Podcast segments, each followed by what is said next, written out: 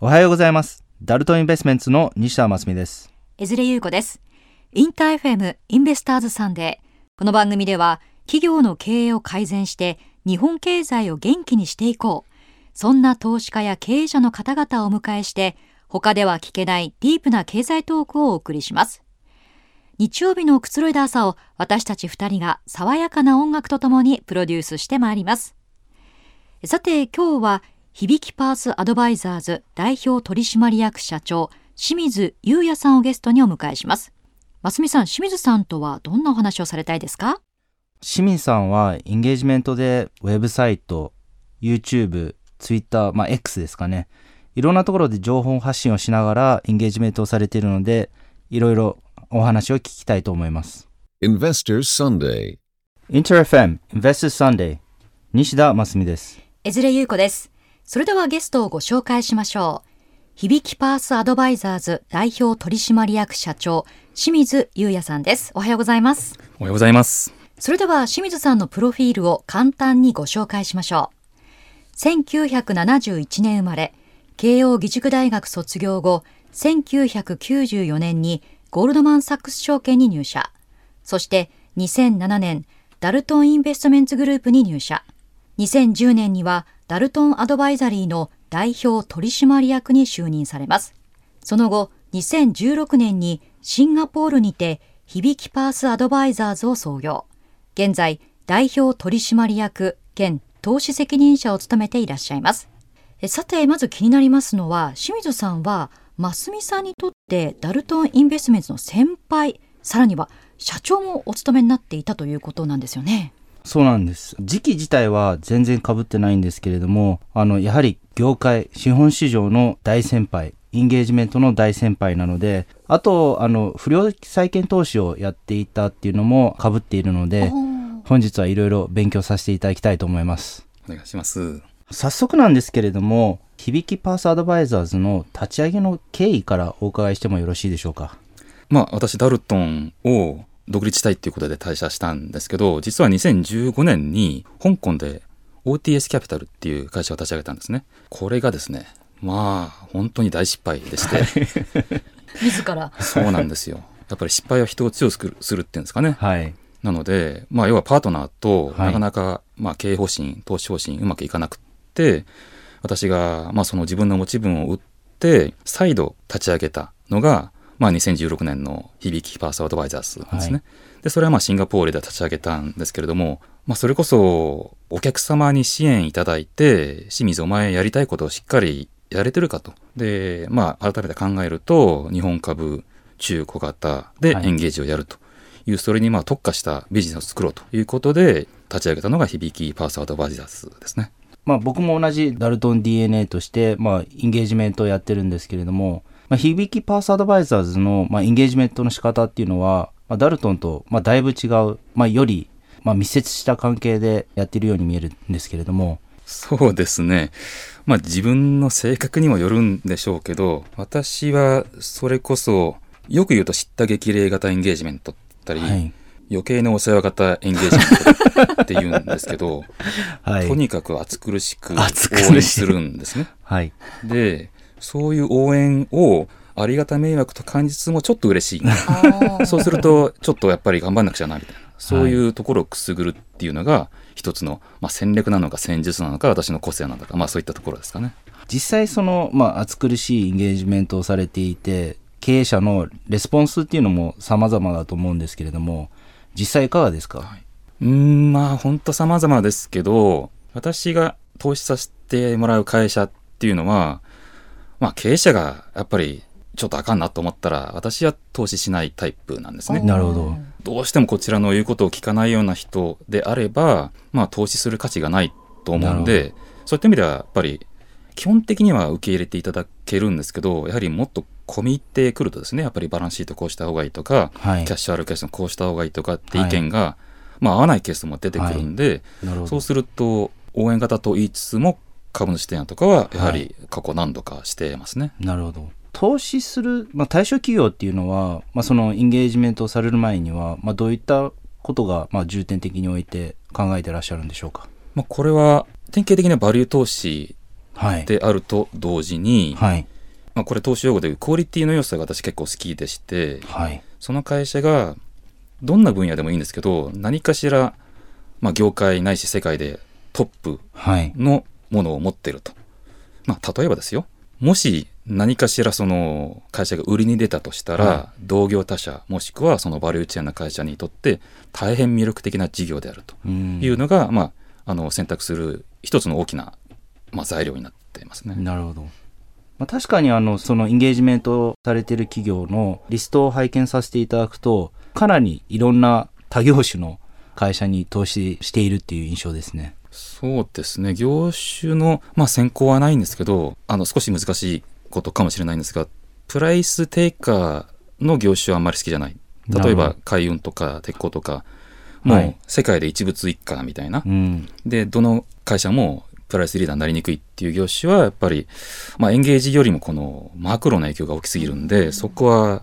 結果的には避けてる感じかもしれないですね。では、やはりあの、ビジネスクオリティにフォーカスした上で、まあ、エンゲージメントをして、うんで、まあ、その中でも、まあ、マネジメントを応援する形で、それを巻き込みながらされているっていうことになるんでしょうか。そうですね。まあ、マネジメントにメッセージを伝えると同時に、あの、私、手紙とかたくさん公開するんで、はい。他の株主とか、潜在的にこの会社に興味を持っている人に対して、実はメッセージを発信してるんですよね。ねそういう人たちが、響き、ないしは清水がこんなこと言ってると思って、ふーんって関心を持ってくれて、はい。会社にまた問い合わせをしてくれることで、そこでまた情報の渦ができるじゃないですか。うんこの、まあ、熱量を上げるっていうんですかね。はいこれがやっぱり私の一つの特徴なのかなって思いますね。なるほど。実際そのレターを読んで、まあ、他の投資家様がこういうふうにした方がいいっていう、そういったケースがやはり地合いとしてできやすいっていうことですかね。そうですね。結構その、皆さんが見ているような、ある程度の大きい会社ですと、私がレターを出すと、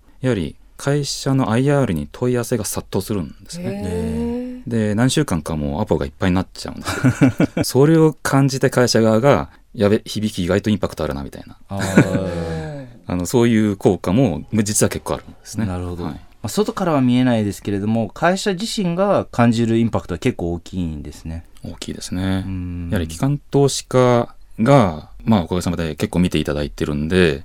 お互いよく知ってる人たちもそうでない国内系の運用機関の方もそれを読んで、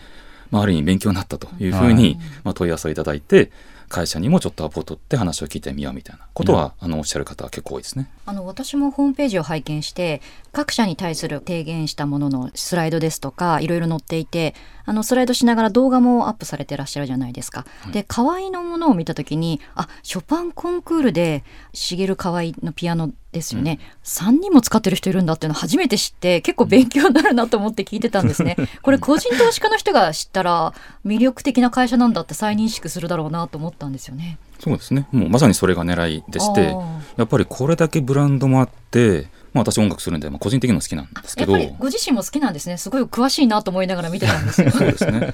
趣味と実益を兼ねるみたいな。なるほどなるほど。ええええ講師一体ってやつですね。なので、まあ、それでなんでこんなに世界的に人気あるのに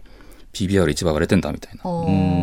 それを、まあ、会社側がちょっとある意味謙虚なんですよね。うんいやいやそんな自慢なんかみたいなことを言ってるんで、うんじゃあ勝手に自慢してあげますよ。経営者に手紙を書くと同時に公開することによって会社じゃなくて私が勝手に言ってるんで宣伝になってるということですよね。まあ、ある意味 IR も、まあ、その会社のマーケティングのようなところがすごい多いんですけれども日本の企業はあまりそれができてないっていう印象なんですけれども実際いかがですか？西田さんもよくご存知の通り、はい。会社の IR っていうことなんぞやっていうことうん。これは本当に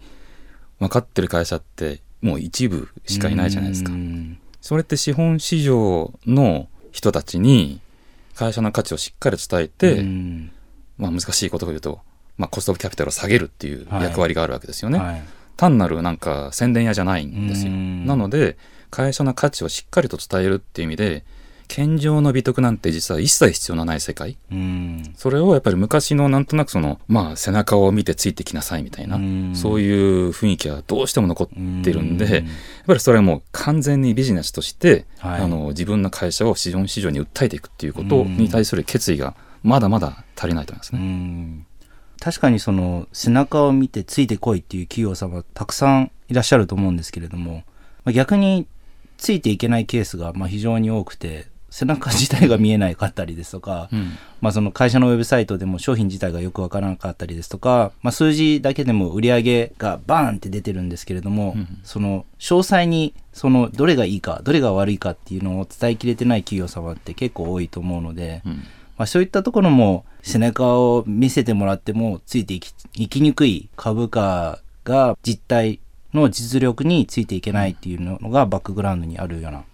あの気がします。まあそうですね。そこはもう技術の面もありますよね、うん。やっぱりそういう PR の仕方を、まあ、IR の仕方を学んだことがない人たちがローテーションでやってると。はい。やはり IR って結構専門職に近い仕事だと思うんで、うん。まあ、それがしっかりできてる会社もしくは中途で入って IR を立て直してる会社ってやっぱり非常にうん。大きく変わりますよね。逆にインゲージメントをしてる中でその、まあ、マネジメントに、まあ、最初は結構嫌がられたたんですけれども、逆に、まあ、その感謝されてきたケースっていうのは中には、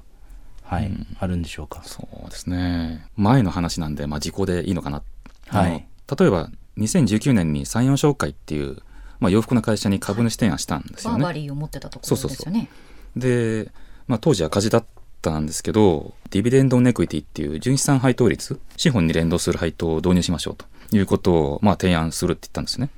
そしたら清水さん本当大丈夫ですか？これやるとアクティビストになっちゃいますよみたいな。はい。うん。ああのご心配無用ですって言って、はい。やってやっぱりその時は否決されたんですよね。会社側もやっぱりちょっと赤字なのに配当なんてって言ってうん、で他の機関投資家さんからも総スカンくらいましてですね。まあなかなか票が集められなかったんですけどそれがきっかけになってその後まあ社長が変わったり実はすごくいろいろあったんですけど執行側のまあ部長クラスの方がいいアイデアだなっていうことで社内でずっと揉み続けていただいたんですよね、うん。そしたらなんと2022年はい。去年に DOE 導入したんですよ、でその瞬間に私は一旦やっぱり負けて撤退した株が売ってたんですけど、もう一回買い直してでやっぱりその後連絡したらもうその清水さんがまあ言ったおかげで社内で議論が相当まあ深まって、まあ、結果的にこういう、まあ、だいぶ遅れたけれども導入することになったと。うんで今はもうね社長新しい大江さんっていう社長とも非常にいい関係ですし、はいやっぱり建設的なことをしっかりと言っていただいたっていうことで感謝されてますようね。んだからその株主提案で、まあ、それがアクティビストっていう、まあ、ラベルがまあ貼られていてもやはりまあ資本市場およびまあその会社にとっても非常にまあ有益なことをまあ提案できたっていうことですよねでも。そうですね。やはり気づきが必要なんで、うん。株主提案までしなければ気づかないっていうのはちょっとさすがに極論なので避けたいことは避けたいんですけど、まあ、それが、まあ、必要悪ではないんですけど必要な、まあ、一つのイベントとなってうん。会社が変わっていくっていうことはかなり、まあ、他のアクティビストさんを見てても多いことは事実じゃないですかね。うん。まあやはり外部圧力がないと、まあ、変わりにくいっていうところもあるんですかね、まあ、今までのやり方であったりですとか、まあ、今までの考え方を、まあ、全て覆したりすることもあるかと思うのでうん。あの DOE も、うん。もちろんそうなんですけれども、うん。まあそうですね。今までのやり方で、まあ、そんなにひどいことになってなければなんで変える必要があるのっていううん発想はやっぱりありますよね。で変えることによってこれねあの全般的な日本企業の問題かと思うんですけどそうやって新しいアイデアを導入して変えることによって、まあ、例えば自分の給料増えないじゃないですか、はい、あの株たくさん持ってればいいんですけどね、はい。従業員レベルでも。うん。で社長だって、まあ、株価上がって結構株たくさん持ってるオーナー系だったらいいんですけど、うん。そうじゃなかったらあんまりそんなメリットない。うん。やっぱりそこでどうしても頭の後ろに引っかかるっていうのがきっとありますよね。まあ会社の経営の方も、まあ、従業員の方もあまり変えるメリットがなかったりむしろデメリットだったりするケースもあるんですかね。労を多くしてあまり果実がないと。やはりこう経営陣も含めてこう株を持つことで自分ごとのように捉えてほしいって思いはあるんですか？そうですね。まあそれあのねあの西田さんとこもよく言ってることですけど、まあ、株をしっかり年収の何倍ぐらい持ってそうすると株価とか配当がかなり自分の収入に対して大事なものになってくるんでそうすると見方が全くガラッと他人事から自分事に変わりますよね。うんまあそれは私も意識してよくことあるごとに経営陣にお伝えしてますよね。うんまあ、アライメントを増やすことによって、まあ、より変革のスピードを上げていくっていうところが、まあ、大事になるんですかね。そうですね例えばオーナー系でも社長以外の人たちはしっかり持って、オーナー系だと社長が、まあ、神みたいになっちゃうじゃないですか、はいまあ、そのオーナーがですねはい。で自分たちも株主としてしっかりと会社の全体の将来のことを考えている仲間だっていう、まあ、そういう優劣をなくす意味でもすごく大事なことだと思うんですよね。まあ、運命共同体のような、まあ、土台っていうんですかね。まあ、枠をちゃんと作っていくっていうことですかね。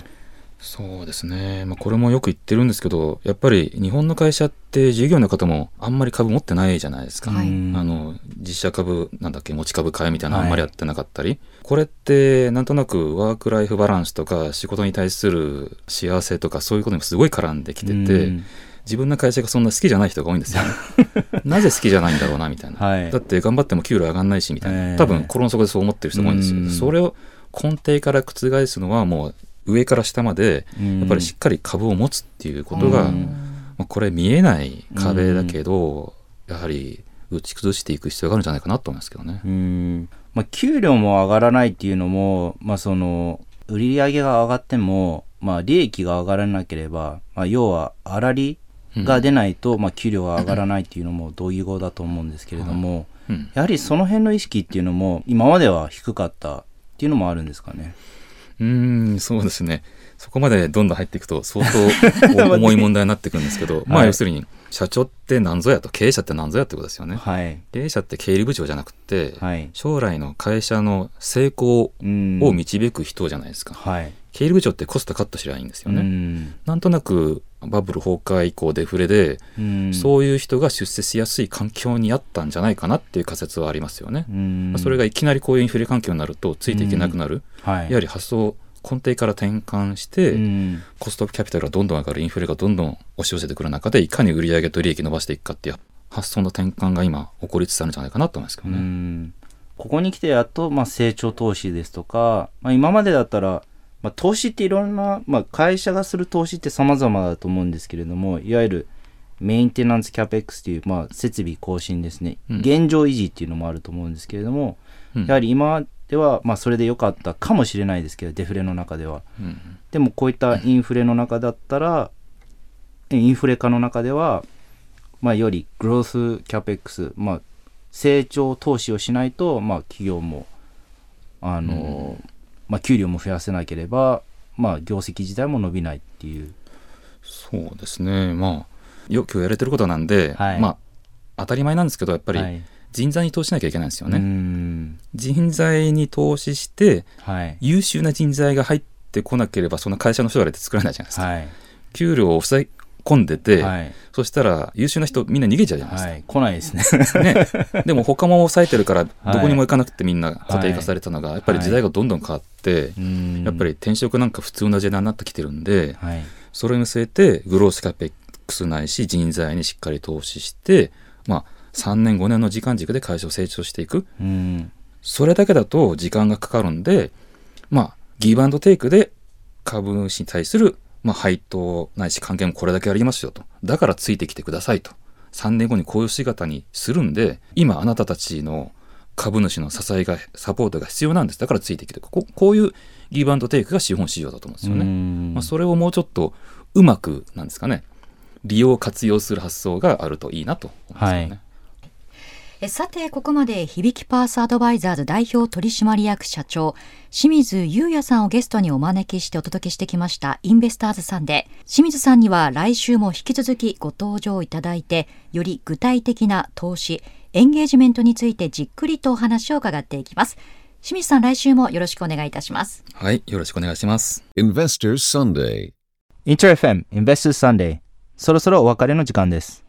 今日は響きパースアドバイザーズ代表取締役清水優也さんをゲストにお迎えしました増美さんいかがでしたか？今日はいろんな、まあ、ディープなお話を、エンゲージメントの話、投資の話を聞けたので、非常に面白かったです。はい、アクティビストの中でもこう友好的なアクティビストといった印象でしたよね。はい。清水さんには来週もご登場いただきます。お楽しみに。番組ではリスナーの皆さんからのメッセージをお待ちしています。経済に関する素朴な疑問、呼んでほしいゲストなど何でも OK です。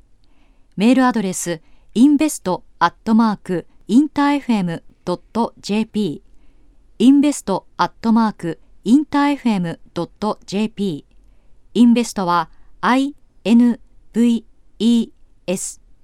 です。たくさんのメッセージをお待ちしております。今日の放送のアーカイブは、オーディオコンテンツプラットフォーム、 AuDee、Spotify などでも聞くことができます。詳しくは、 Investors Sunday のページにアクセスしてくださいね。